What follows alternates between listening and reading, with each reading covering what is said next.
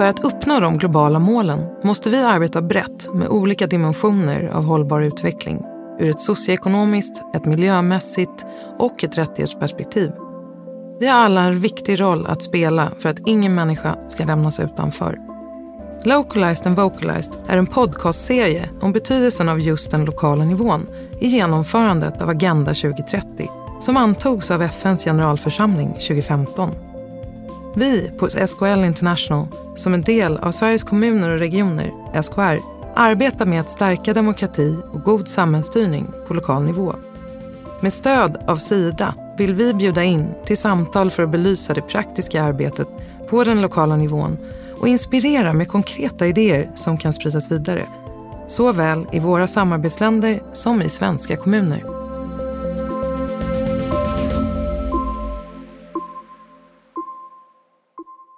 På vilket sätt är det betydelsefullt att mäta utveckling? Vad har målen för relevans i olika länder och i olika kontexter? Hur mäter man egentligen globala målen och dess delmål? Dessa frågor dyker ofta upp när man diskuterar genomförandet av Agenda 2030. I dagens avsnitt ska vi ta upp det här genom att titta på hur man rent praktiskt kan både samla och tillgängliggöra data från den lokala nivån och vad jämförelser mellan såväl lokalsamhällen och länder kan leda till. Mål 17 i Agenda 2030 syftar bland annat till att genom kapacitetsutbyggnad och partnerskap öka tillgången på aktuella och tillförlitliga uppgifter av hög kvalitet uppdelade efter relevanta kategorier. Detta ska vi fokusera på idag. Med mig här i studion så har jag eh, Lucia Costa som är projektledare på SKL International. Hej och välkommen! Mm, tack, hej! Och även Anders Norlid som är, kommer från regeringskansliet eh, där han jobbar för närvarande som expert och senior utredare. Och eh, du är också tidigare kanslichef för Rådet för kommunal analys, RKA.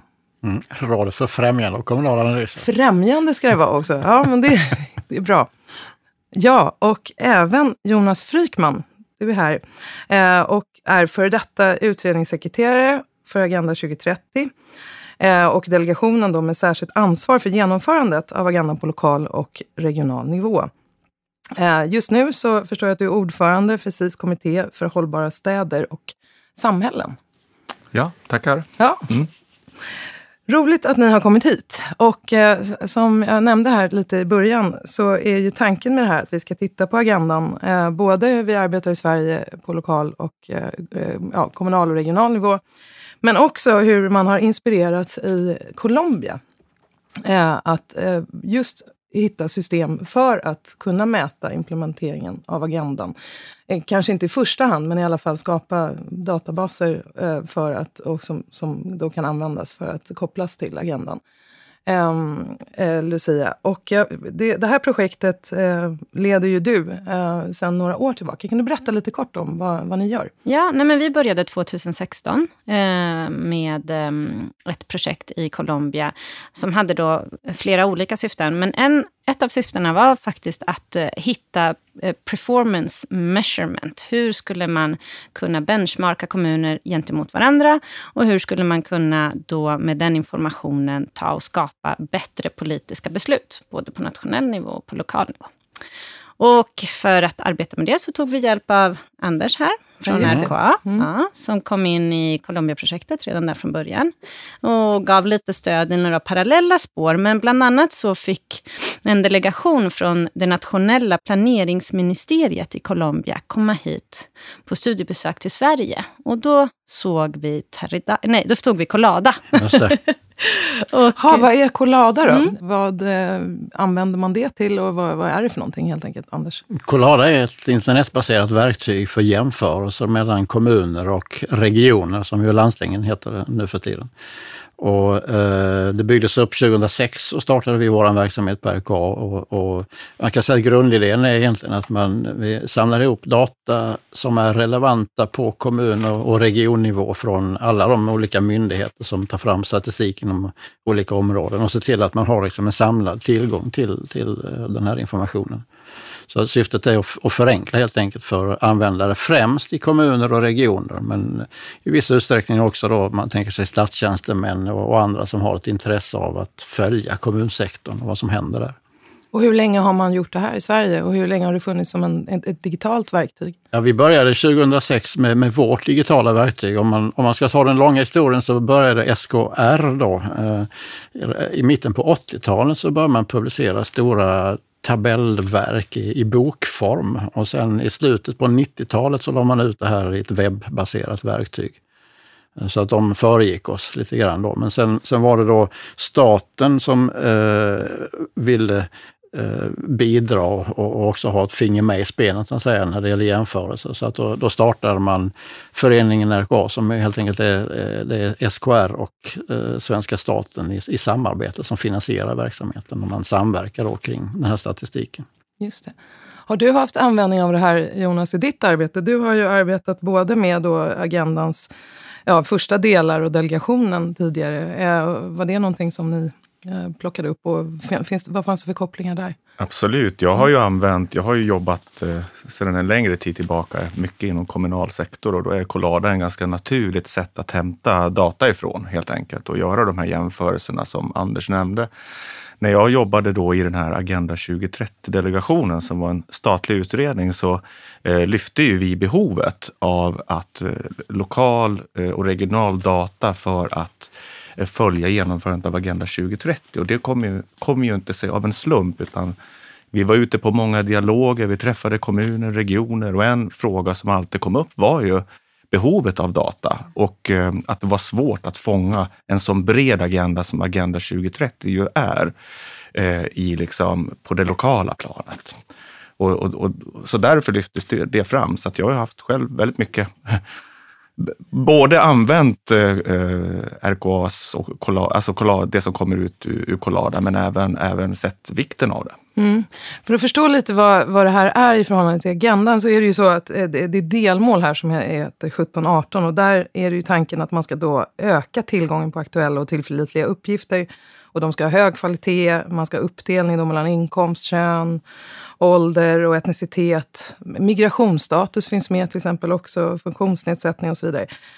Um, och det här måste ju vara fullständigt centralt då i, i arbetet med agendan, att, att kunna, kunna ta tag i den typen av uppgifter och um, eh, tillgängliggöra dem.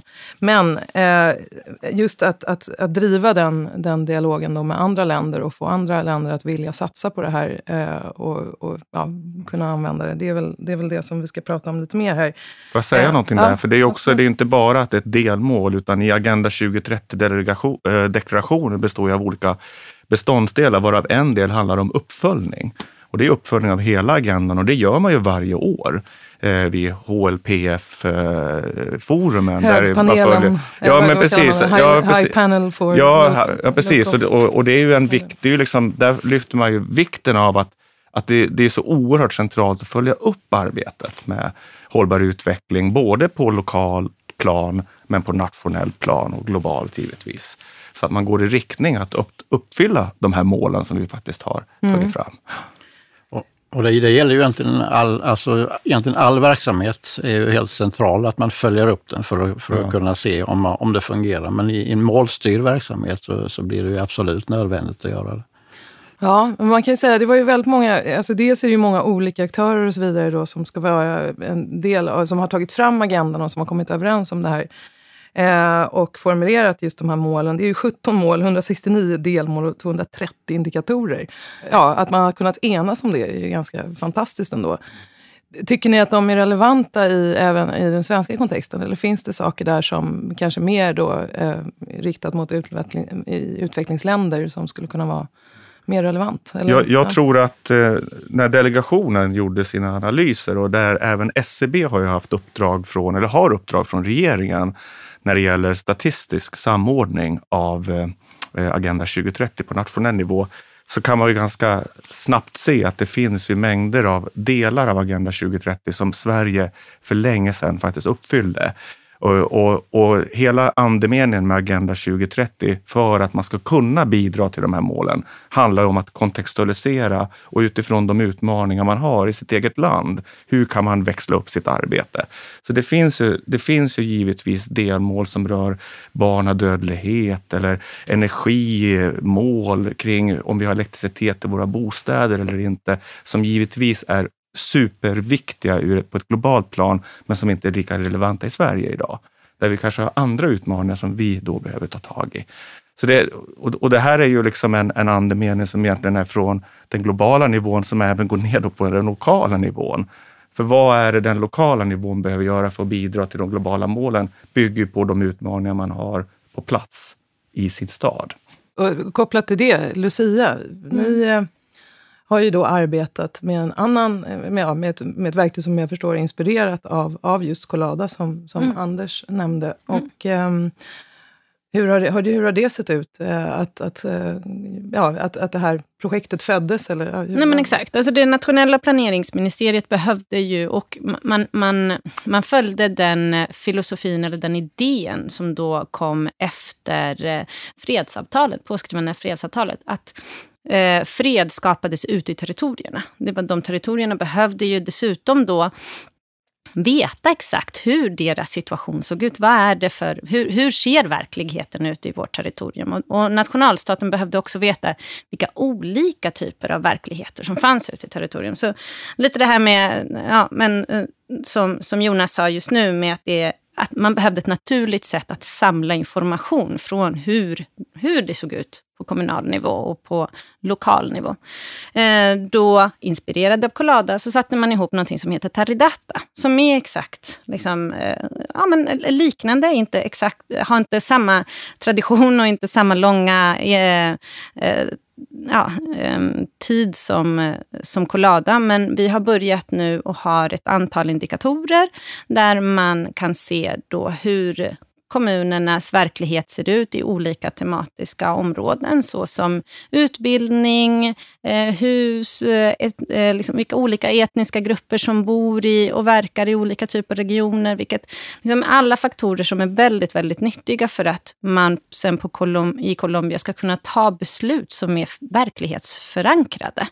Um, och, och, med detta så har vi arbetat mycket med att den här informationen, den är inte bara till nationalstaten. Den är inte bara, så, ja, så lite som Anders berättade, den här informationen ska finnas tillgänglig för alla. Så därför finns det en hemsida där man lätt och pedagogiskt kan kunna hitta sin kommun, sin region, göra olika typer av jämförelser med andra kommuner och regioner. Men det finns också som en, en applikation, både för eh, iPhone och Android, heter det väl? Ja, det heter det, jag vet. Ja, och, um, så man kan ladda ner den. För, för ett, en annan verklighet som vi snabbt märkte är att här i Sverige så arbetar kommunerna med datorer. Det, man, har ju, man har ju sin dator överallt, man sitter upp inne på kontor hela tiden. Men i Colombia så ser ju verkligheten ut helt annorlunda. Kommunanställda i mindre kommuner jobbar mycket mer utåt. De är ute med medborgarna konstant konstant. Man har mycket mer reaktivt arbetssätt. Man sitter sällan inne och planerar i ett kontor med dator framför sig. Så en, en eh, applikation på telefonen gör ju möjligheten att man tar med sig, man har statistisk information i fickan konstant. Och, och, kan då diskutera, eh, presentera, visa, argumentera och så vidare.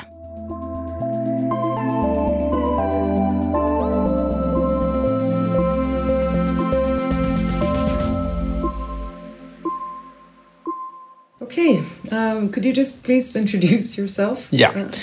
Uh, so my name is Tomas Martin. Um, I work for SKL International in a project in Colombia. We've been working together since 2016. Uh, and now this is uh, we're mm, rapidly approaching the fourth year of implementation with the project. So, what is it that you do in the project when it comes to statistics? And uh, measurement. Okay, so uh, this is a request by the Colombian government, uh, by the Ministry of Planning. They wanted to uh, have some sort of uh, support from SKL based on the Swedish experience uh, on measuring performance in subnational level, especially municipalities.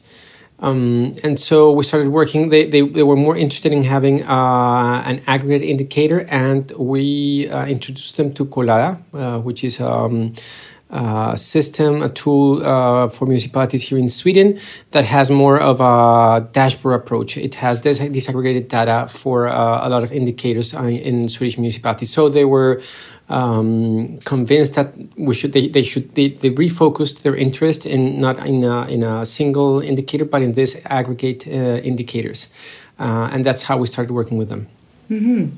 Could could you please describe the Colombian context?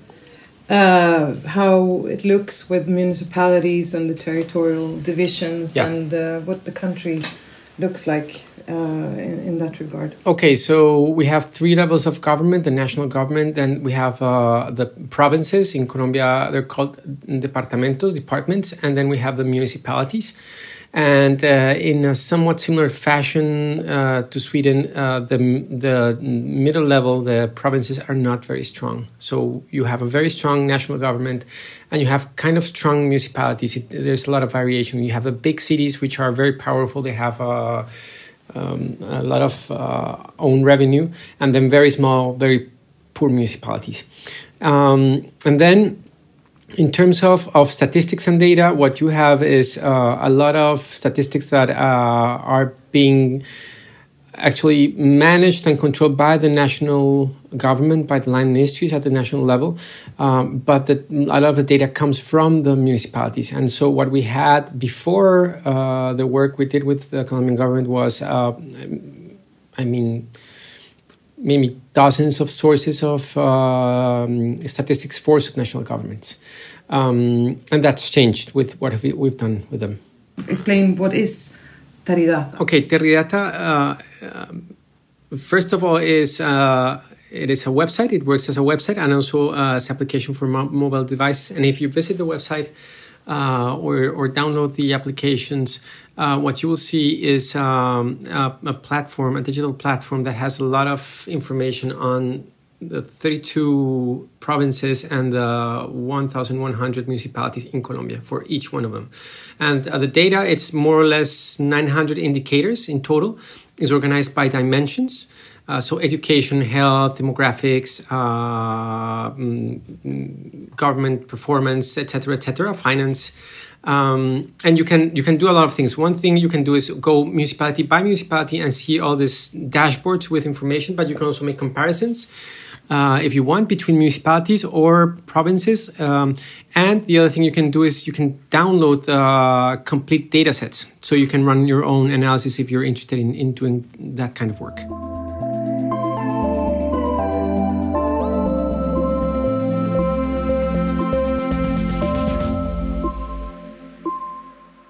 Men du, du nämnde det här att det, kom, att det här också uppkom eh, kring, i samband med att man eh, gjorde, eller närmade sig då det här fredsavtalet och Mm. i processen fram till det. Kan det vara så eh, att det kan vara också, eh, alltså både vara en tillgång att ha data och statistik tillgängligt, men kan det även finnas konflikter kring att det blir mer tydligt då? Om man säger att det finns väldigt stora Mm. skillnader ute i ett land, att det kan vara en, eh, ska, alltså att man synliggör möjliga, alltså både skillnader och spänningar och sådana saker. Vad säger ni? Anders till exempel? Det finns ju en ganska bred erfarenhet av, av eh, alltså de öppna jämförelser som, som eh, man har jobbat med i Sverige sen, sen, när, sen vi började ungefär 2006 då, så, så är det ju liksom en, en, en, en, en konsekvent erfarenhet att när ett nytt område, alltså ett temaområde, Eh, en verksamhet eller en, en aspekt som till exempel personalfrågor, när det lyfts fram och man börjar diskutera eh, borde vi inte ha fram jämförelser och, och, och data här och, och, som, som alla kan få tillgång till, så är det ofta en, en första reaktion att nej, men vi kan inte sprida våra data här därför att det kan missbrukas, det kan användas på fel sätt. Så att, eh, jag, jag tror det är, jätte, det är en typisk reaktion egentligen när man, när man börjar prata om det här. Därför man, man är rädd att det ska misstolkas, man är kanske rädd för vad siffrorna ska säga om den egna verksamheten. kan ju vara en, en, en, en mindre positiv orsak till Ja, det, men, men också en, en allmän rädsla för att det, det ska bli fel. Liksom. Och, och, folk kan inte förstå det, de kan inte göra rimliga bedömningar av, av vad siffrorna egentligen säger. Vilka skulle vara de bästa argumenten för att, att just säga att nej, vi, det är faktiskt en bra idé här nu att synliggöra i den här, ja, ja, den här typen av data?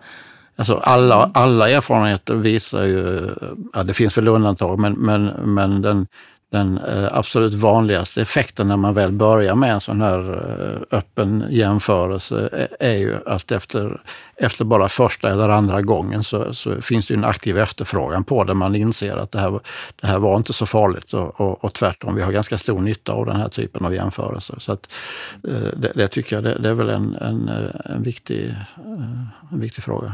Mm. Vad säger du Jonas? Nej, men jag, jag tänker så här, det var ju en, en eh, det, det är ju ett citat som en forskare, jag vet inte hur många som har sagt samma sak, samma citat. Sir Michael Marmot, han har ju sagt något säga, no data, no problem, no problem, no action.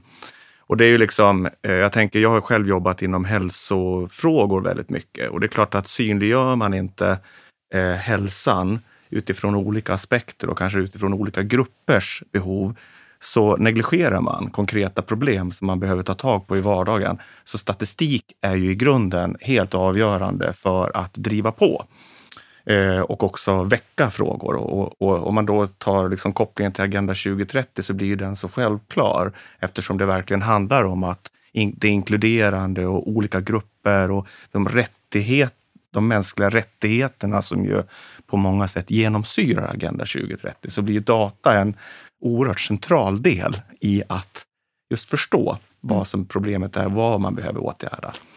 Eh, sen kan jag förstå att det kan finnas en rädsla bland beslutsfattare att lyfta på frågor, men jag skulle nog vända på det lite grann som Anders var inne på. När man tar till exempel i kommuner i Sverige så, så måste man ju titta på hur olika bostadsområden, hur utvecklingen ser ut där till exempel, för att få mer kunskap om situationen i sin kommun och hur det kan då påverka de policies och de konkreta åtgärder man genomför. Så det är ju... Alltså även nedbrutet på kommunal nivå? Ja, inte, precis. Ja, inte och det är en utmaning i Sverige ja, vet visst. jag, till mm. exempel. Om man nu tittar på eh, hur, hur, data som vi har kanske nationellt och på kommunnivå, men att få ner det på bostadsområdesnivå. Det är egentligen det man efterfrågar många gånger. Så det är vårt nästa steg då? Det är så ja, Colado borde utvecklas? kanske. Ja, det finns väl delar av ja. det som, som bryter ner, men det, är, det är svårt. Vissa uppgifter finns ju på stadsdelsnivå ja. och har, har ju funnits. Ja, precis. Mm. Och också på enheter. Vi har ju data för enskilda skolor och äldreboende och så vidare. Så det, det, är inte då en geografisk indelning, men det är liksom en organisatorisk indelning som ligger långt under kommunnivån. Just det, och man har ändå tagit fram då indikatorer, det har vi varit inne på i tidigare avsnitt av den här podden. Eh, just eh, alltså, tagit fram indikatorer som är relevanta för Sverige kopplade till agendan. Mm. Så det går att gå mm. in och, och, titta på hur det här ser ut. Eh.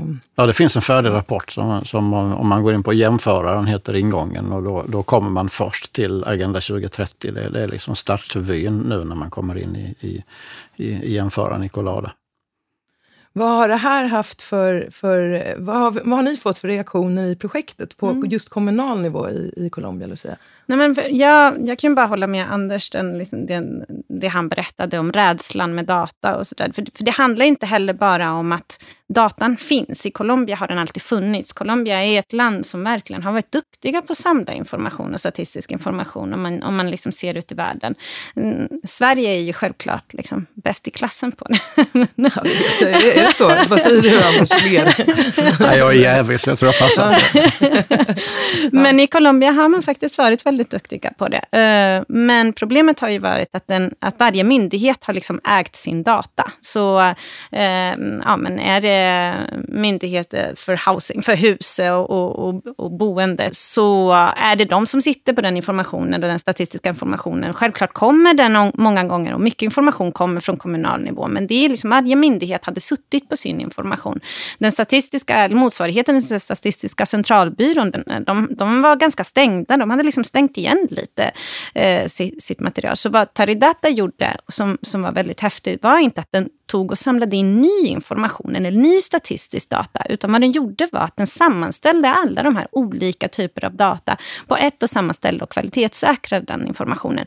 Vilket har, har varit revolutionerande i det avseendet att innan, för kommuner, om man säger sig en liten kommun i Colombia har kanske 10 anställda, 15 anställda som kan liksom ha den, den möjligheten att, att sätta ihop olika typer av rapporter och så vidare. Så för dem att samla det statistiska underlaget kontinuerligt eh, från olika myndigheter, det tog tid, det var svårt, få förstod vad den datan innebar. Vad Taridata nu gjorde var att man samlade all information så den är lätt att komma. Så när kommunen ska planera sin verksamhet, när de ska göra sina utvecklingsplaner, de ska utvärdera sin verksamhet, så går de lätt in i Teridata. De har en plattform som de, som de kan använda sig av. Men vad vi sen märkte kommunerna var ju glada, de kommuner vi jobbar med och de, de liksom människorna som vi, som vi kom i kontakt med ute i Colombia var otroligt glada över Taridata.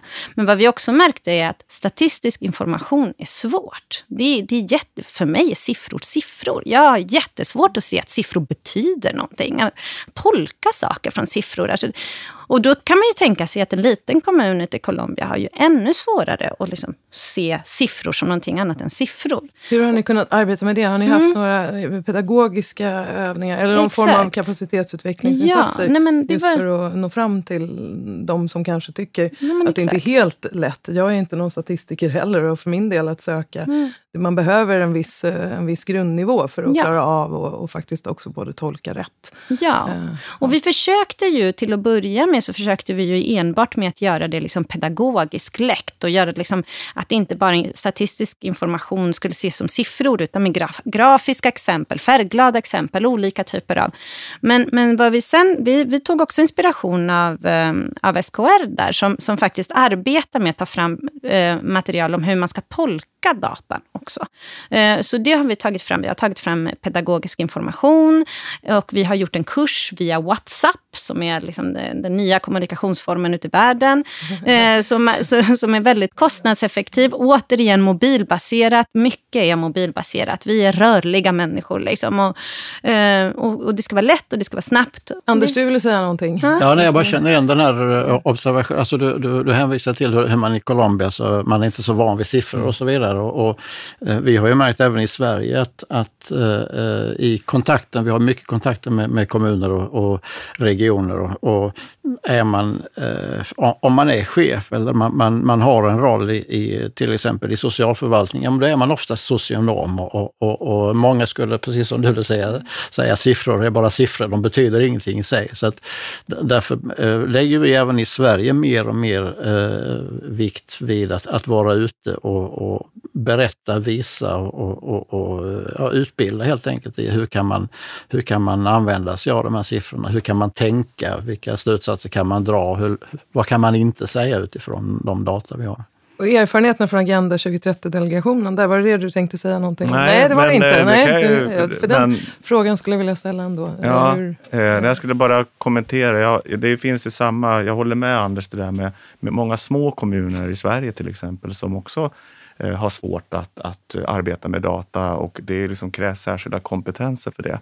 Och eh, med, med, så det, är en, det är en viktig aspekt. Hur, hur tänkte du med eh, delegationens Ja, men dels, dels hur man valde att titta på. Man har ju valt ut olika indikatorer som har större relevans, som du var inne på tidigare och så vidare. Och, och ja. sen hur man då planerar framåt.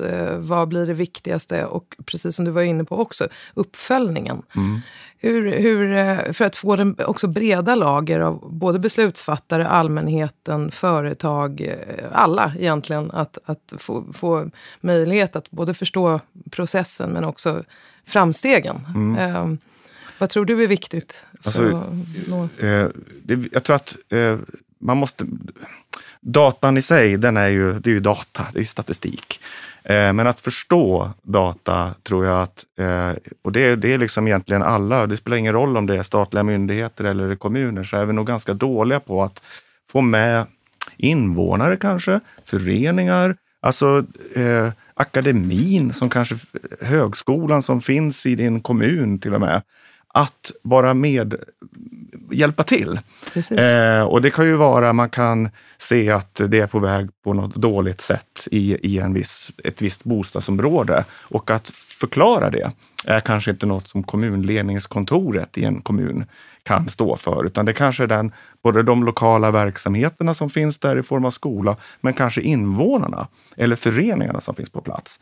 Och här har, tror jag det finns jättemycket att göra för att eh, förbättra våra beslutsunderlag och också ett, i viss mån även förankra beslut och skapa förståelse för varför eh, beslutsfattare fattar de beslut de fattar. Och olika prioriteringar. Ja, hur ja men precis. precis. Och, det är, och det är ju väldigt nära kopplat också till det här med alltså Agenda 2030 är ju en fantastisk liten den är inte så liten, men en Nej. plattform. För den, den värderar ju också det som vi kallar partnerskapet inte bara som mål utan också som medel för att uppnå en, en rad olika samhällsmål. Och det, här, det är ju ett exempel på utifrån när man jobbar med data, hur jag tror att man skulle kunna utveckla.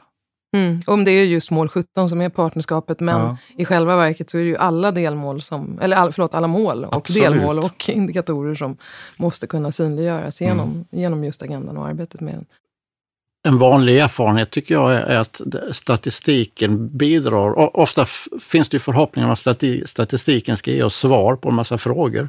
Men eh, egentligen skulle jag säga att det, det, liksom den främsta eller kanske viktigaste effekten av det, det är att det ställer en massa nya frågor eller får oss att ställa oss en massa nya frågor. Sen så, precis som du är inne på Jonas, så är, är det ju andra andra kunskaper och erfarenheter som måste in och göra analysen som förklarar varför det ser ut som det gör. Vi kan få en indikation på ett, ett visst kostnadsläge eller att vi har dåliga skolresultat eller bra skolresultat nå- någonstans. Men man, man behöver eh, helt enkelt andra kompetenser för att, för att, att förstå vad, och förklara det hela. Så att det är ett, ett stöd i frågeställandet egentligen. Just det. Och sen får man gemensamt i någon Ja. form av process, demokratisk process Ja. komma fram till just vilka prioriteringar Ja, som ska dialog och med olika aktörer och intressenter. Mm. Just det. Lucia? Ja, nej, men jag, vill, jag sitter här och viftar, för jag vill gärna flika in här. Med, jag vill gärna flika in här det faktum att, att eh, det, är, det, är inte bara, det är inte bara att man ska kunna tematiken eller, eller området, utan och, och, och statistisk information kan också vara missvisande. Nu har vi haft jätteutmaningar med det här i Colombia, men, men eh, vi pratade lite innan om, om eh, eh, gender disaggregated data, alltså könsuppdelad statistik och hur otroligt viktigt det är. Och då, då är det också så, där, så att statistik i sig kan vara missvisande om den är eh, könsblind. om den faktiskt inte är könsuppdelad. Och det, det kan man ju se, till exempel, så, så kan, man ju, kan man ju se det om om man, om man har en, en grupp en, en, i en kommun som har svårigheter med att en del av befolkningen känner sig otrygga så ser man till exempel att siffran kanske landar på 30 procent. Och kommunen kan då ta en åtgärd baserad på den här 30 procent-siffran. Ja, men en, en, en, gru- en del av befolkningen mellan 18 till 35 år känner sig otrygga. Men gör man en könsuppdelad analys av det, då kanske man kan se att i det där så är det faktiskt bara 10 procent av männen i den befolkningsgruppen som känner sig otrygga. När siffran för kvinnor då är motsvarande vad nu det skulle kunna vara 60 procent.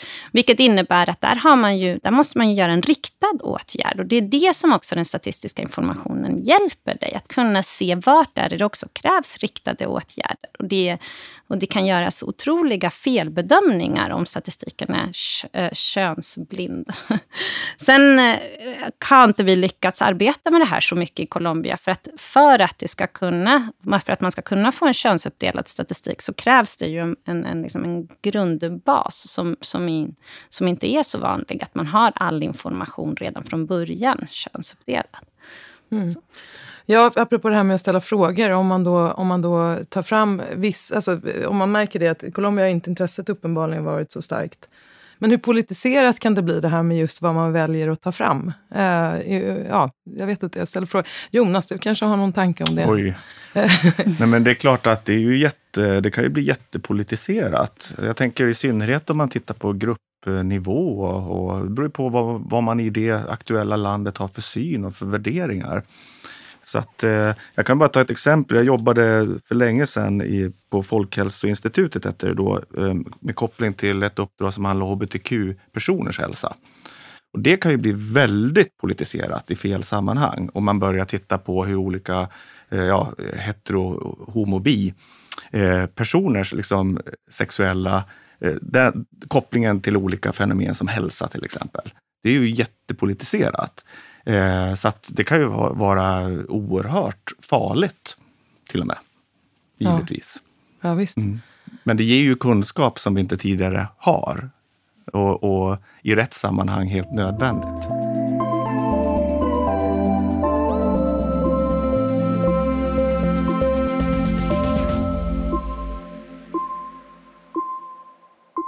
När det, när det gäller då, både fiskala system och ekonomisk... eh, Ja, Anders, du är ju verkligen expert eh, också i din roll som utredare nu med utjämningssystemet i Sverige.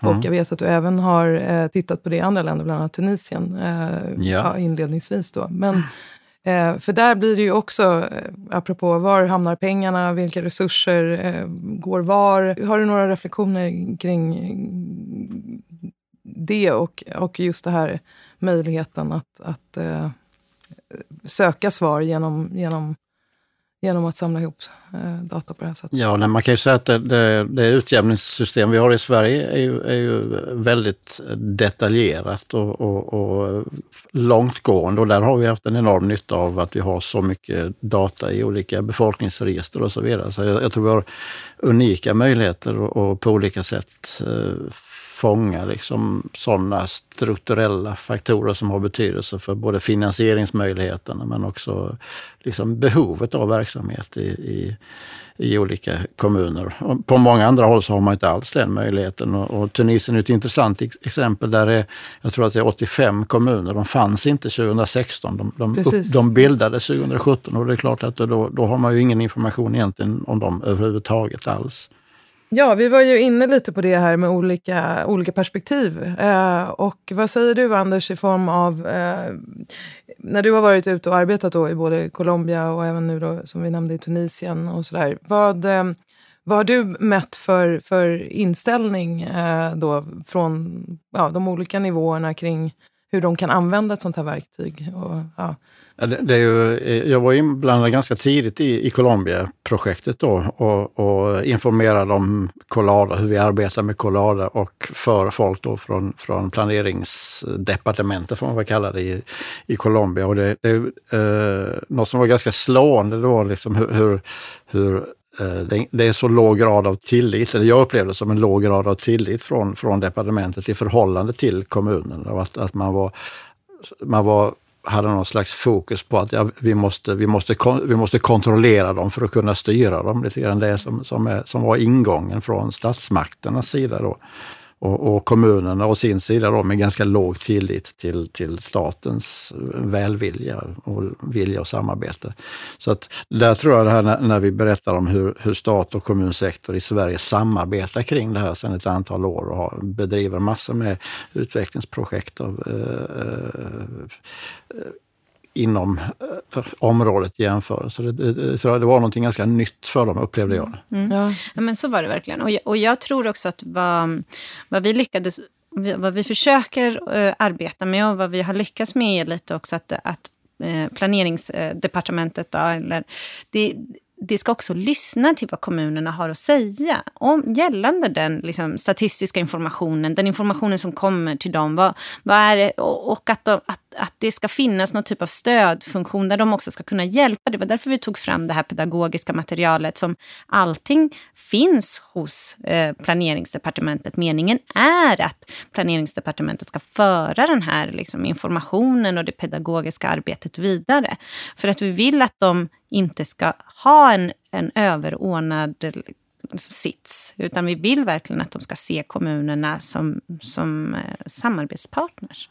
Mm. Och där tror jag det är, det är superviktigt också för eh, om, om man agerar utifrån ett, ett misstroende och kontrollperspektiv så eh, resultatet är ju att kommunerna blir själva inte intresserade av sina siffror och de får därför inget skäl egentligen att leverera in eh, sanningsenliga eller, eller, eller bra statistik helt enkelt. Men när kommunerna själva blir användare av statistiken, då blir det plötsligt relevant för dem att och se till att det de har rapporterat in till myndigheterna faktiskt stämmer. Vi får ju väldigt mycket frågor eh, från användare eh, av, av Colada från, från kommunerna då, som hör av sig och, och, och påpekar att ja, men den här siffran kan ju inte stämma, för så ser det inte ut hos oss. Mm kan vi få ändra det i Colada? Är, är, är en, en vanlig fråga. Och då säger vi nej, det gör vi inte, därför den här siffran den har ni skickat in till myndigheten X som har producerat den. Så att ni får kontakta den myndigheten och om de ändrar uppgiften, då ändrar vi i Colada också. Men sen så är det ju viktigt att ni i fortsättningsvis då fort, eh, börjar skicka in rätt uppgifter till myndigheten. Just det. Och exakt det är vad vi vill uppnå i Ja, Colombia. ja. Den relationen och den dialogen. Ja.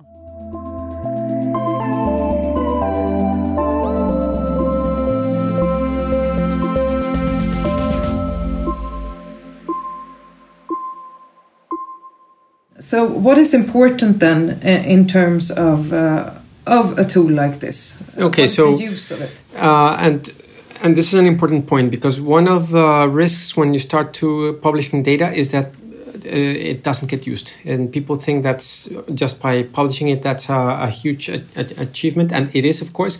But uh, the real potential of this data is that it can inform uh, policy making processes. Um, so uh, data and monitoring data uh, and evaluating uh, the data is not important just for itself. It's not like a, a um, a process you do on the side, but it should be a very important central part of um, designing policy. And that's what we want to change also with Terriata, that when municipalities are, for example, um, preparing their development plans, they use data uh, in order to design policy, not just like an like kind of an accessory way, but like a central part of, of um, policy making uh, using data. Uh, so now we expect uh, the municipalities to t- start using it to prepare the development plans and then to monitor and evaluate the, uh, the performance of the municipalities and of, of uh, implementation of the development plans. Uh, in terms of how, how the Agenda 2030 and the Sustainable Development Goals are mm-hmm. seen in Colombia, could you tell us a little bit about that? Well, Terridata is uh, there's uh, it's a it's a way it could be a way it could provide a way to have uh, data to measure the SDGs in Colombia. Um, right now, there's another initiatives also by the Ministry of Planning in terms of uh, having SDGs um, measured at the subnational level, and there has there, there's more to be done in terms of uh, integrating Terridata to that other agenda. But uh, the potential, of course, is, is very significant in terms of using Terridata, n- not only to measure, to provide data to measure the SDGs, but, but in terms of, because this, remember, this is a tool that the subnational governments are going to start using uh, massively next year. So it's also a way to um, put the SDGs in the subnational government's agenda too. But in this process, uh, Thomas, has have you also uh, noticed any kind of resistance? Could it potentially be sensitive with publicizing statistics?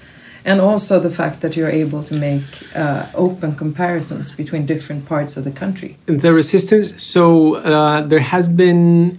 There have, there have like with very specific data, there was a little bit of resistance, but perhaps again the most interesting and the most challenging part of of, uh, of what we're doing is um, right now, and that's still true. The national government has total control of the data. And so again, the line ministries get the data from the subnational governments. Uh, they collect them from the subnational governments, but then they process it and they control that data. And the subnational governments are very interested in providing their own data, like feed the data, their own data directly to Terridata. And there we have a resistance. The national government is not willing to include this data right now because they have um, uh, concerns about the quality of the data.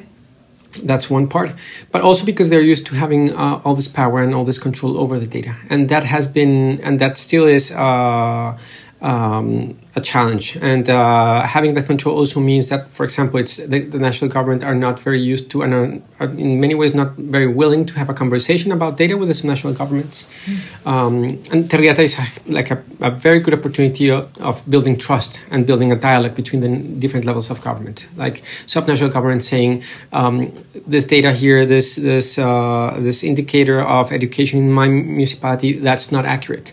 Um, but the national government has been they're, they're, they're resisting having this kind of conversation. They're not used to it. I think it's inevitable. I mean, in, in maybe a, in a couple of years, they will have to be more open.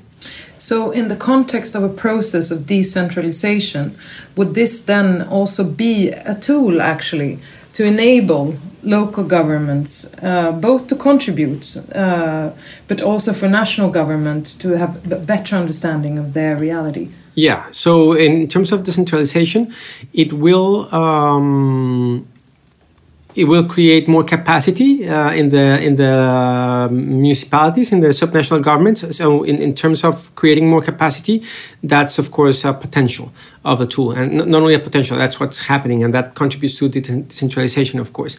But on the other hand. Uh, um, it will also change the relationships between the levels of government. So, in terms of multi level governance, it will also have a change.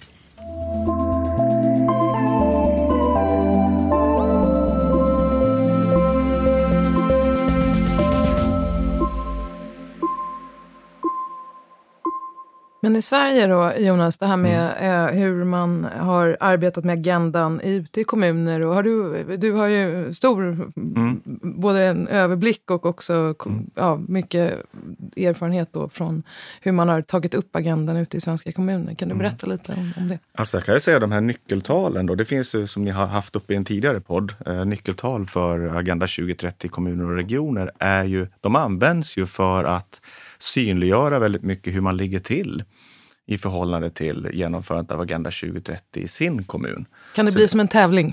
ja, alltså det var, jag, jag, jag, tycker att det är väldigt svårt att, att jämföra i Agenda 2030 hållbar utveckling. Och det, det, jag har inget emot att jämföra och, och tävla, det är helt okej okay för mig. Men jag tycker det är svårt att jämföra den här typen av data med varandra. För de bygger så väldigt mycket på de förutsättningar man har i olika kommuner. Man kan göra ett jättebra jobb men ändå synliggörs inte det för att man har sådana utmaningar. Så Nej, det är liksom, och den där, mm. den där frågan är väldigt knepig tycker jag. Jag vet att Dagens Samhälle hade någon eh, eh publikation här för några månader sedan om bästa Agenda 2030 kommun och sånt där. Sånt går inte jag riktigt igång på utifrån eh, de här nyckeltalen i alla fall. Eh, men däremot så är det ju ett sätt för att visa och också synliggöra vad man faktiskt behöver jobba med. Ehm, så att, och det gör man ofta. Man använder de här nyckeltalen som en start i, i en process. Sen finns det ju dilemman, för de här nyckeltalen i sig, eh, och jag tror att vi har varit inne på det och, och, och snuddar vid det, de mäter ju egentligen bara skärvor av Agenda 2030. Eh, det är svårt att mäta företeelser som delaktighet och liksom den här typen av lite mjukare, om man får uttrycka sig så, frågor som faktiskt Agenda 2030 väldigt mycket försöker omfamna. Och det ställer lite till det, för då kan man också få en, en missvisande uppfattning om hur det ligger till i sin kommun om man inte hjälper till själv. Eh, och eh, där vet vi att flera kommuner och regioner för den delen har egna undersökningar och man kanske jobbar kvalitativt med, med data på olika sätt för att just fånga in. Och det är ju liksom en rekommendation då att man, att man använder nyckeltalen men att man kanske fångar upp andra delar som man kanske har själv i sina lokala databaser som inte finns på nationell nivå då, att, att mm. ta ner. Mm. Du nickar Anders? Ja, jag nickar. Nej, men jag, eh, vi, vi, är ju, eh, vår, vår, grundläggande verksamhetsidé så att säga, har ju varit att utnyttja statistik som finns hos de olika myndigheterna. Men, men Eh, vi såg ganska tidigt att det finns områden där myndigheter av olika skäl inte är intresserade av att ta fram data. Och eh, då har vi byggt upp en, en, eh, en funktion där kommuner och regioner själva kan få behörighet att publicera data som man har tagit fram. Och vad vi gör är helt enkelt, det, det är rent konkret ett webbformulär och vi, vi kommuner eller regioner som... Eh, för det första behöver vi ju ha ett sammanhang, ett projekt eller en satsning eh, som eh, jobbar med en fråga och ett område och, och tar fram data där. Men, eh, så att vi har ett, ett startkit med, med uppgifter som kanske inte finns i den nationella statistiken. Men, men eh, när vi, vi går igenom och lägger upp ett webbformulär så ger vi helt enkelt behörighet till tjänstemän i, i de kommuner och regioner som är intresserade. Och så får de på eget ansvar ta fram och publicera sina Men ni gör ingen siffror. kvalitetssäkring från något annat håll, utan det är helt enkelt just det här med tillit. Att, att säga ja, att nej, det här det, är ert verktyg. Ja, här får det, vi gör ingen kvalitetskontroll, nej, utan de trycker på knappen publicera och då finns det en sökbar i, i Collada efter det. Och, och där fungerar det i allmänhet väl, får man mm. säga. Så det är klart att det dyker upp konstigheter ibland, men, men våra användare brukar vara snabba på att hitta dem. Så att ofta kan man då på, framföra det och då kan man få en rättning av, av uppgiften om det inte stämmer. Vad intressant. Ja, nej, för det är som sagt att äga sin egen, mm. egen datastatistik. Men, men sen är det som, som, som Jonas är inne på, vissa områden är ju genuint, alltså, delaktighet, hur ska, hur ska du mäta det egentligen? Eller, mm. eller kvalitet i äldreomsorgen till exempel. Vi har indikatorer för det, de säger oss någonting men de liksom fånga, mäta av Men det kan väl också vara en slags svårt. självskattning då eller genom mm. intervjuer eller eh, ja, att man gör någon form av Absolut. Uh, Ett av de viktigaste mm. målen, mål 17, finns det inte ens en indikator för i den här nyckeltalen. Och det är ju helt avgörande. Vi vet ju att det är klart att kommuner och regioner samverka, man har medborgardialoger, det finns olika typer av idéburna offentliga partnerskap, det finns eh, samverkansstrukturer med företag och, och civilsamhälle. Och, så man gör ju mycket, men det är svårt att fånga det rent konkret i, i, i form av indikatorer. Mm. Ja, det är själva mätningen, men sen då resultaten. Ja. För det är ju mm. också en väldigt central bit här av mm. att just röra sig mot mm. ett uppfyllande av agendan. Mm. Eh, hur jobbar man med det ute i, i, i landet? Jo, alltså det är svårt att mäta effekten av... Det har ju, det har ju satt igång så oerhört makalöst många saker i, i Sverige på lokal och regional nivå. Det har ju verkligen jättekul att följa det här för att eh, många gånger när det, när det uppfattas någonting som kommer uppifrån så kommer det med en pott pengar från statens sida och så delar man ut det till kommuner och eh, regioner för att de ska jobba i den andan. Här har det inte kommit några pengar, men ändå så har det skapats ett, ett tryck underifrån. Så att idag så är det ju eh, över 70 procent av kommunerna som, på något, som har liksom Agenda 2030 som utgångspunkt. Och i stort sett alla regioner enligt Statskontorets eh, senaste utvärdering. Och det säger ju väldigt mycket. Men däremot är det väldigt svårt att veta, ja, man har satt igång, men effekten av det. Och där är det ju så himla viktigt med, med, med att man mäter och följer upp, eh, givetvis. Men det skulle jag säga är för tidigt att säga. Eh, eh, det viktiga i det här sammanhanget tycker jag, och det sker i de flesta kommuner, det är ju att man själv eh, försöker visa på hur den egna kommunen kan bidra till de globala målen. De globala målen är inte kommunens mål. Kommunen måste ha sina egna mål som styr mot de globala målen. Så att det är liksom, det är, man måste vrida på det ja, lite grann precis. på den kommunala nivån, för man ska ju uppfylla sina egna mål.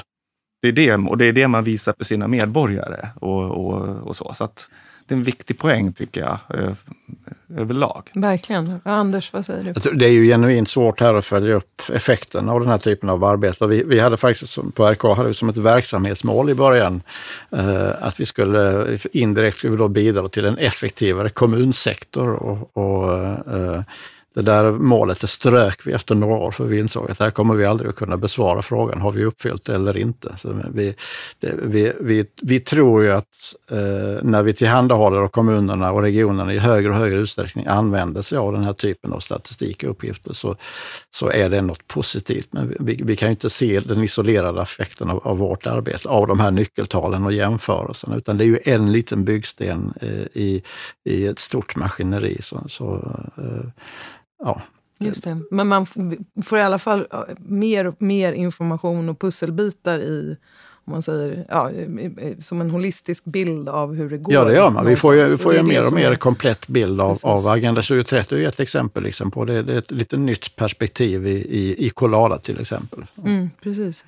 Men, men, men jag, jag, tänker att vi har ju självklart, vi kan ju inte heller mäta om, om Teridata eller vårt projekt har, har bidragit till en effektivare kommun service eller en mer inkluderande eh, kommunal politik. Men, men vad vi däremot definitivt ser och har fått liksom bevittnat både från pilotkommuner är att kommunerna verkligen använder Teridata. Och nu har det ju precis varit kommunalval i Colombia så man har valt över 1100 nya borgmästare. Och då har ju planeringsdepartementet då tagit fram en, en kit som varje borgmästare och hans eller hennes nya staff ska då ta fram utvecklingsplanen med.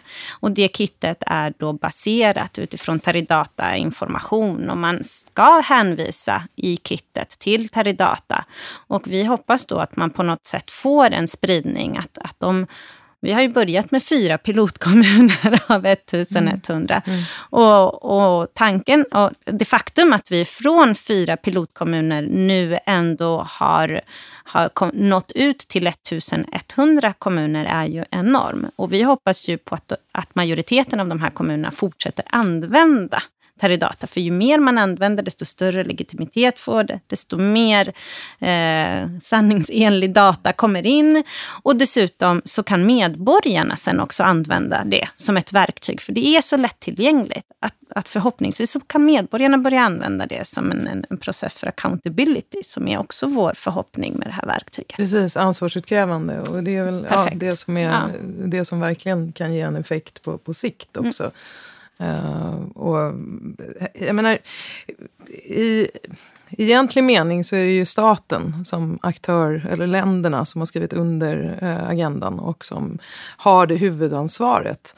Men om man då tittar lite ner på, på både kommun och region, deras ansvar i förhållande då också till de här andra aktörerna, det är ju också en, ett, ett viktigt perspektiv här som jag inte tror i alla fall att de globala målen, alltså den tidigare då, agendan, hade som eh, ja, ska vi säga mätstock, eh, eller måttstock eller ja, eh, just ansvarsutkrävande. Men, men kan man i, i, i, har man upptäckt det också i Sverige, att, att eh, om vi säger, du var inne på både civilsamhället och privata aktörer och så vidare, att man faktiskt börjar ha den diskussionen och, och, och sätter lite mer tryck på, på vet inte om det, det blev lite virrigt.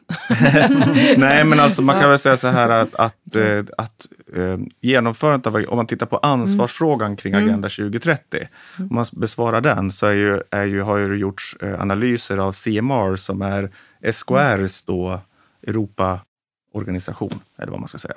Just det. Ja, mm. De har ju tittat och sagt att 65 procent av de här delmålen är ju lokala regionala.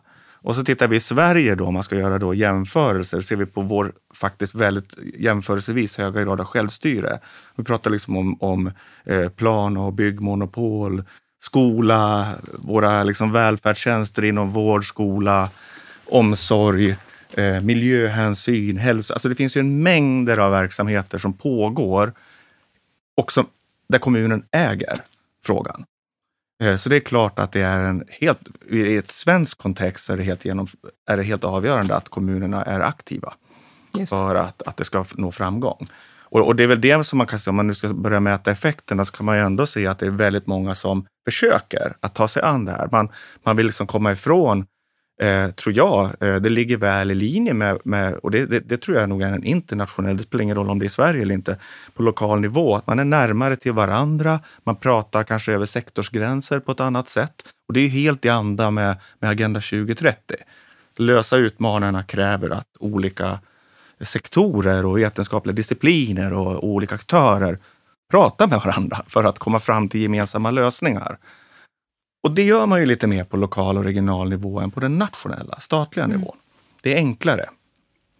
Även fast det inte nödvändigtvis alltid görs till punkt och pricka eh, liksom i Sverige, i alla kommuner. Det finns jättemycket utmaningar, men det är ändå större förutsättningar för det. Så därför har den också tagits emot ganska väl i Sverige, skulle jag påstå. Mm, tack, bra.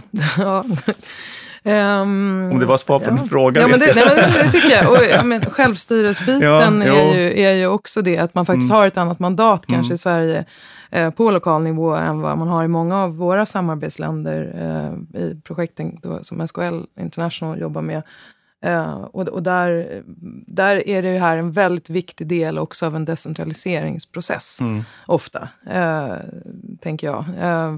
Medan i Sverige så finns det redan ett stort ägarskap Eh, och mindre då toppstyrning än, än i de kontexter där vi annars jobbar.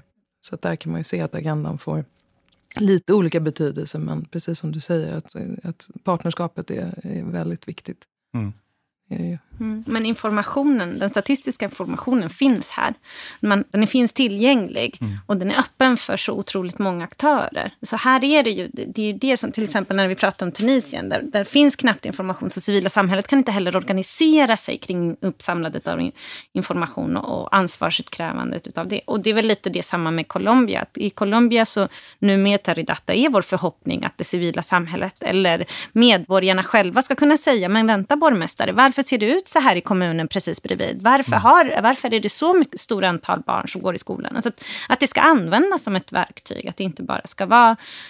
Det ska inte bara vara för att planera politik, utan det ska vara för en, en, en typ av ja, ansvarsutkrävande dialog med, mellan medborgare och kommun.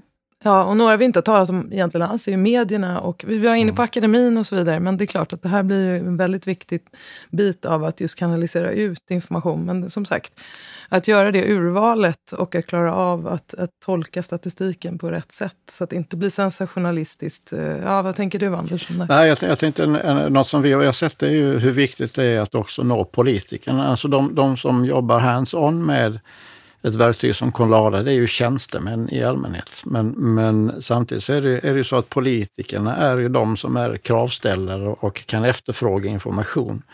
Så att, eh, det ser vi som en jätteviktig utmaning att i högre utsträckning nå också politikerna. Därför att de måste veta att det här finns. Då kan de efterfråga det från sina förvaltningar.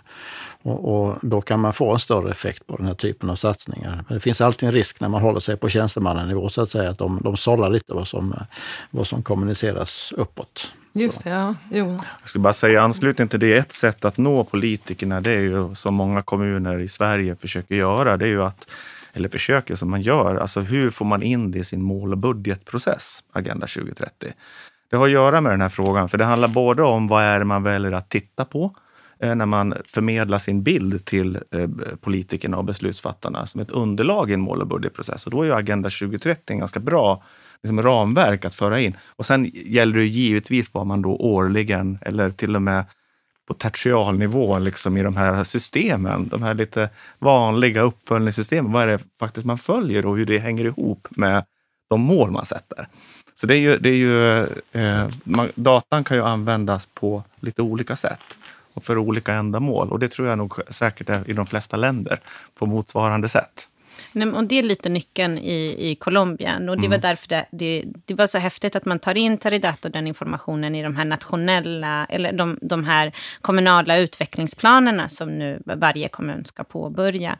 Och då har ju en, en, en specifik, en pilotkommun har, ju verkligen, har vi verkligen vittnat om så tiden innan Taridaten och tiden efter, hur otroligt lätt det kommer vara nu att, att ta fram be, alltså basa, basdatan som man behöver för att kunna identifiera vilka är de områden som vi ska satsa våra politiska mål på. Vart är det vi ska arbeta mot? Och vad är det för mål som vi då vill uppnå? Mm. Baserat på verkligheten och inte på en, en, en, en politisk idé ur ett eh, Agenda 2030-perspektiv eller hållbar samhällsutvecklingsperspektiv efter 2030 dessutom, så skulle nog jag ändå påstå att det, det, det, behövs indikatorer som mäter processer som leder fram till samhällsutveckling. Det finns ganska mycket kring liksom verksamhetsdata. Hur, hur väl kvaliteten inom skola, hälso och sjukvård etc. etc. Sen är det många som har synpunkter på den datan också. Men det finns ganska lite med som gör vad, vad, hur mäter vi samhällsutveckling? Och, liksom, och vad som påverkar den och den här typen. Och vad är det kommunen och regionen gör för att till exempel mäta samverkan, till exempel. Mäta mm. eh, hur... hur ja, ja. Mm. Eh, och det är inte lätt. Jag påstår inte att det är lätt, men det finns ett behov av det, det definitivt. Och det kanske är någonting som man kan utveckla mer. Ja, men, men det har ju funnits i, i till exempel inom socialtjänstens område som har haft ganska mycket indikatorer av det där slaget. Kommunen har en samverkan eller samverkansavtal med någon annan part, mm. eller man har ett fungerande samarbete med regionen och så vidare. Och då blir svaret ja eller nej på den.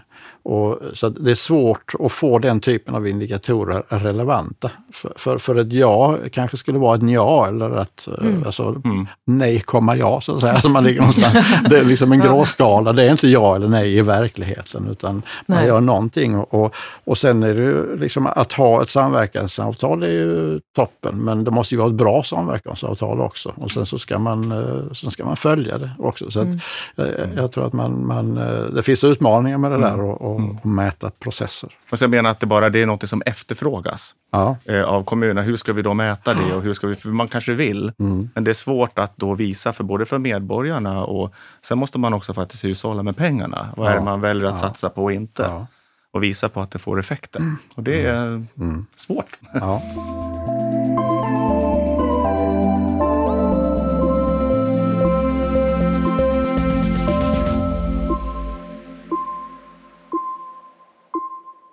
För att sammanfatta vårt samtal här idag eh, så är ju då, kan vi väl enas om att data är, är nyckeln till att förstå både samhällsproblem och utveckling och Agenda 2030 ger oss faktiskt ett ganska bra ramverk för det här. Um, statistik får oss att ställa fler frågor, men den måste hela tiden tolkas och det är verkligen inte givet hur man kan göra det, hur man bör göra det. Eh, och det kräver också ett kontinuerligt lärande på alla nivåer egentligen och eh, hos olika grupper. Och för att kunna då både följa hur utvecklingen ter sig men även då för ansvarsutkrävande. Så jag tänkte ställa en sista fråga här nu till alla er om vad ni har för, för medskick om både ja, ert arbete, kopplat till det kanske, men eh, eh, användandet av, av just eh, data och eh, vikten för att uppnå agendan. Jonas, har du eh, någonting som du skulle vilja säga? Ja, alltså när det, det är kopplat till användande av data. Eh, för jag, jag, tycker att de 17 målen och 169 delmålen, ganska svårt för en kommun att navigera runt bland alla de här olika frågorna. Och jag får oftast frågan när jag träffar kommuner, hur kan man liksom bli konkret? Eh, att det inte är något liksom som svävar någonstans ovanför, långt ifrån de verksamheter som man driver. Och jag tycker att det finns vissa delar av Agenda 2031. man brukar prata om tre principer. Och de principerna är också vägledande för den data, hur man både eh, hur man mäter och hur man tolkar den. Det handlar dels om eh, den globala, alltså universalitetsprincipen. Att det kommunen gör ska bidra till något positivt globalt. Och det har att göra med hur, vad är det man sätter både för mål och hur man mäter. Och här finns det ju, hur, hur, kan man värdera det och hur kan man mäta det och hur kan man analysera det? Det är inte alltid man kan mäta det, man kan ändå väga in det. Och en annan princip handlar om, om det som vi har haft uppe lite grann här idag kring Leave No One Behind. Hur kan man synliggöra olika grupper, olika, eh, olika kvinnor, och, kvinnor och män, eh, rättighetsperspektiv i uppföljningen. Eh, och den tredje tycker jag, det är ju väldigt mycket Agenda 2030 som handlar liksom att man pratar om att inget ska mål, mål ska nås på bekostnad av något annat. Att man, att man har en förmåga när man, när man tar fram system för det man behöver mäta, att man också har med olika aspekter av hållbarhet. Så man inte bara mäter miljö, utvecklingen av miljön i den egna kommunen, utan att man fångar in ett bredare perspektiv. Det är ett medskick, för det kan man faktiskt göra både på den lilla arbetsplatsnivån, kan man fundera över de här frågorna och upp till en mer liksom global, eh, alla nivåer egentligen. Och utifrån det man gör idag, utifrån de verksamheter man har idag, hur kan man skruva mått som på olika sätt synliggör det här? Det tycker ja. jag är en viktig eh, aspekt och det gör man redan idag till viss del. Och då, men det går att göra mer. Mm, nej, men det är jättebra mm. och inspirerande. Mm. Så att, eh, för våra lyssnare också säkert att tänka på det sättet. Anders, har du tänkt på någonting ytterligare? Ja, det, det, det, är nog ganska likartat det som Jonas är inne på. Det, det här att vi, vi har ju, eh, om, vi, om vi ser det i det svenska sammanhanget, så har vi ju en oerhörd massa, massa statistik och, och mätetal. Och, och just det där att utgå ifrån den egna verksamheten och, och de egna målen. Eh, när, så att man väljer att titta på indikatorer som faktiskt är relevanta för den egna verksamheten. Inte fastna i det där att i det nationella kittet finns den här indikatorn, det spelar ingen som helst roll för vår verksamhet, men vi ska jobba med den ändå för att den finns där. Så får man liksom inte tänka, utan det, det handlar om att hitta, hitta sitt eget fokus och, och, och, och, saker och ting som är relevanta för, för den egna organisationen. Så det, det är ju liksom en första utmaning. Och sen eh, en andra fråga som jag tror är, eh, just därför att vi har så mycket statistik och så mycket nyckeltal i, i Sverige så, så är ju liksom den, som jag upplever den stora utmaningen nu, det, det, är att, att få upp kompetensen i att analysera och använda sig av siffrorna, att, att dra helst rätt slutsatser, ja, men att överhuvudtaget komma till en slutsats, så att säga. inte bara peka på att så här ser det ut, utan, utan också ta nästa steg. Så här ser det ut, alltså behöver vi göra det här. Det, det, där tror jag det finns mycket kvar att göra på, på många håll. Mm. Ja, nej, verkligen. Mm. Det är en klok uh, insikt. Uh, Lucia? Nej, men jag kan bara hålla med. Och speciellt det sista som Anders sa. För, för det handlar ju jättemycket om att uh, datan, eller Terridata, eller den här plattformen, eller sammanställningen av all statistisk information. Det var inte målet i sig, utan målet är ju verkligen att man ska kunna tolka datan och kunna veta vad är det man ska göra av den informationen. Vad är nästa steg? Utifrån självklart att, att det inte ska vara eh, könsblind data är ju jätteviktig. Men att vi ska kunna eh, läsa datan på rätt sätt. Och det, det har vi ju verkligen försökt arbeta med på, i, i projektet. Men eh, vår utmaning är ju det faktum att eh, för det första storleken. Vi, vi har ju inte, det finns data i Colombia, men ser man internationellt sett så är det svårt att samla. Så jag håller med också Anders, att man ska börja, börja smått, känner jag. Att man ska våga börja. Man ska börja mäta saker som man tycker är relevant och, och, och inom områden som man verkligen vill komma fram till konkreta saker och, och konkreta exempel. Eh, så det tycker jag är jätteviktigt, att man ska våga börja. Både nationellt har vi gjort det, men internationellt är det nog jätteviktigt. Mm. Och ibland blir man säkert förvånad av vad man hittar mm. också. Och det är väl det som är, är drivkraften, att fortsätta utforska och fortsätta att kartlägga och förhoppningsvis fatta bra beslut framöver för att vi ska få en bättre och mm. hållbarare värld. Vi har en konsult Så. som brukar säga att det handlar inte om de här stora eh, plattformarna eller de här enorma statistiska informationen, utan vill en kommun veta hur den ska arbeta, vill en kommun veta vad man ska göra i en park eller vad man ska göra i torg, eller, då ska den ut och bara fråga medborgarna. Och det, är den första, det är det första steget av statistisk insa, eh, samla in statistisk information. Det behöver inte vara mer komplicerat än så i den lilla skalan. Bra, men tack så jättemycket för alla era tankar och all er erfarenhet som ni har delat med er av här idag. Eh, det ska bli spännande att se hur det fortsatt går med projekten och även era arbeten. Eh, och som sagt, stort, stort tack för att ni kom hit. Tack. Tack så mycket. Tack så mycket.